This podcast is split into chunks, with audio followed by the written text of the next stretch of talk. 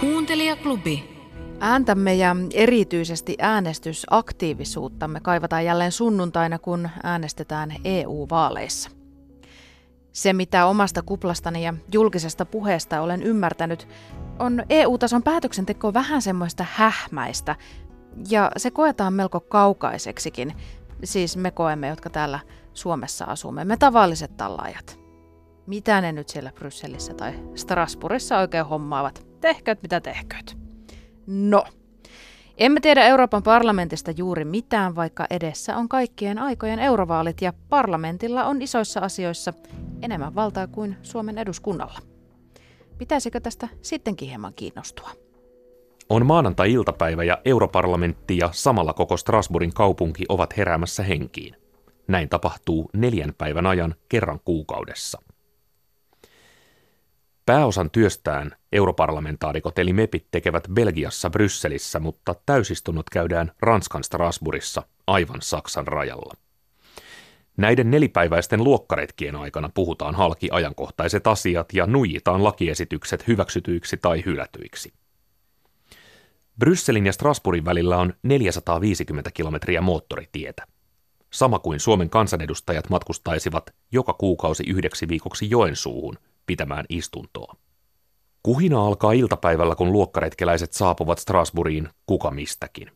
Junan tuomat vaeltavat puolesta päivästä lähtien rautatieaseman lähikaduilla kohti hotelliaan.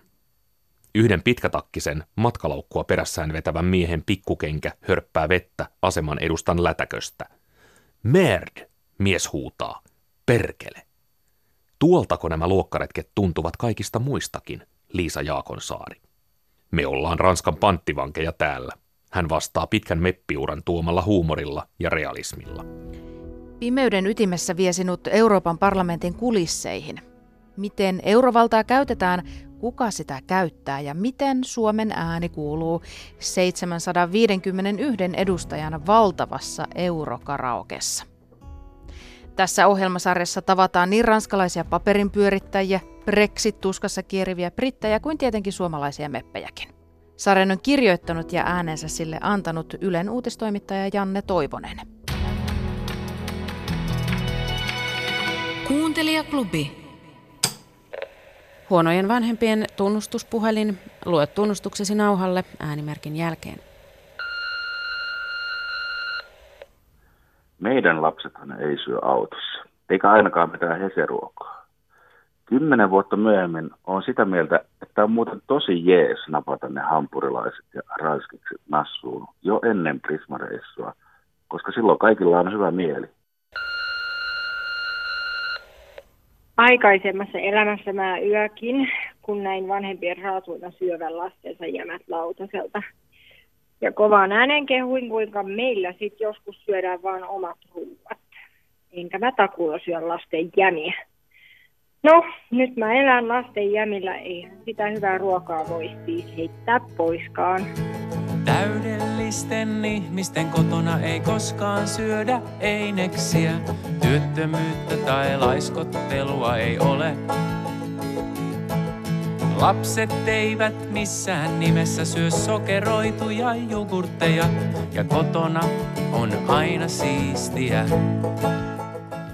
Mä oon Kaisa Pulakka ja mä oon huono vanhempi.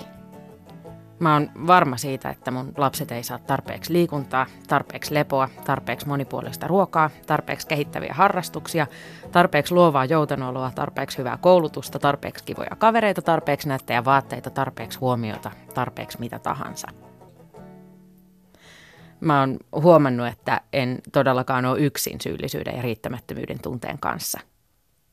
Sen takia kai kaikki lasten kasvatusohjeet ja palstat ja jarisinkkoset on niin suosittuja – Ihan kauheasti me haluttaisiin, että joku kertoisi meille, mikä on oikein, koska onhan se nyt pelottava fakta, että vääränlaisella kasvatuksella ja ruokavalinnoilla ja unohtamalla D-vitamiinit aika ajoin on ihan mahdollista tuhota lapsen koko elämä. Tämän syyllisyyden taakan keventämiseksi mä perustin tällaisen huonojen vanhempien vertaistukiryhmänä toimivan radio-ohjelman. Vertaistukiryhmän jäseninä olen minä ja te ohjelman kuuntelijat – ja lisäksi kaikki ne vanhemmat, jotka on vaikuttaneet siihen, millaiseksi vanhemmuuden kulttuurihistoria on muodostunut. Siis kaikki isät ja äidit ennen meitä, Vanhemmuuden historiasta on nimittäin helppo hakea lohtua. Vaikka kuinka tuntisi itsensä huonoksi vanhemmaksi, niin todennäköisesti tekee about kaiken paremmin kuin entisaikoina on tehty. Missä ovat kaikki epätäydelliset ihmiset? Meillä syödään sokerijogurttejakin. Tulee välillä ahdistus siitä, kun en osaa kautta pysty, kautta jaksa aina olla niin hyvä. Kaisa Pulakan uutuussarja Kiristys, lahjonta ja uhkailu huonon vanhemmuuden kulttuurihistoriaa tutustuttaa meidät kuulijat seitsemän eri teeman kautta lastenkasvatuksen kulttuurihistoriaan ja niihin lukemattomiin eri tapoihin, joilla vanhemmat voivat epäonnistua ennen ja nyt. Sarjassa kuulemme muun muassa, kuinka kapalolapset saatettiin ripustaa naulakkoon roikkumaan ja että 1600-luvulla lapsi ei välttämättä päässyt kylpyyn ennen seitsemättä ikävuottaan. Kuuntelijaklubi. Tiedättekö, mikä voittaa Wikipedian mennen tullen? No, sehän on tietysti lasten luontoilta. Otetaan seuraava soittaja. Hän on Ebba, kuusi vuotta Ojakkalasta. Terve. Terve. Minkälaisia kysymyksiä sulta tulee? No, että minkälaista on pöllön kakkaa? Pöllön kakka. No, pöllön, pöllön kakka on, on vaaleita niin kuin muillakin linnuilla semmoinen, semmoinen ulostepussi, mikä tulee, mutta enemmän niitä näkee niitä oksennuspalleroita. Eli, eli pöllö, pöllö kun syö myyrän, myyräs on karvoja ja luita ja ne luut ja karvat ei oikein tahdo sulaa, niin ne kerääntyy oksennuspalloksi, minkä se pulpauttaa sitten ulos. Mutta linnut myös, niin se, linnulla tavallaan on toi kakka ja pissa tulee yhdisteenä. Eli se on, se on tämmöinen suht märkä paakku. On y, yksi suoli mm. vaan, viemärisuoli, mistä se tulee.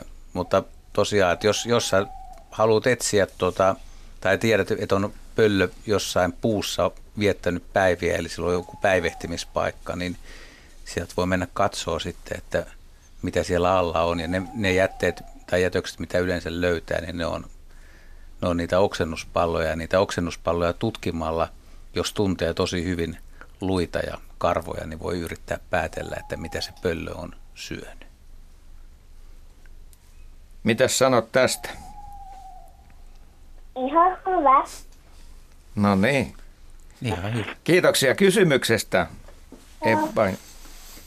Ja soitellaan taas joskus myöhemmin. Moi moi! Moi moi.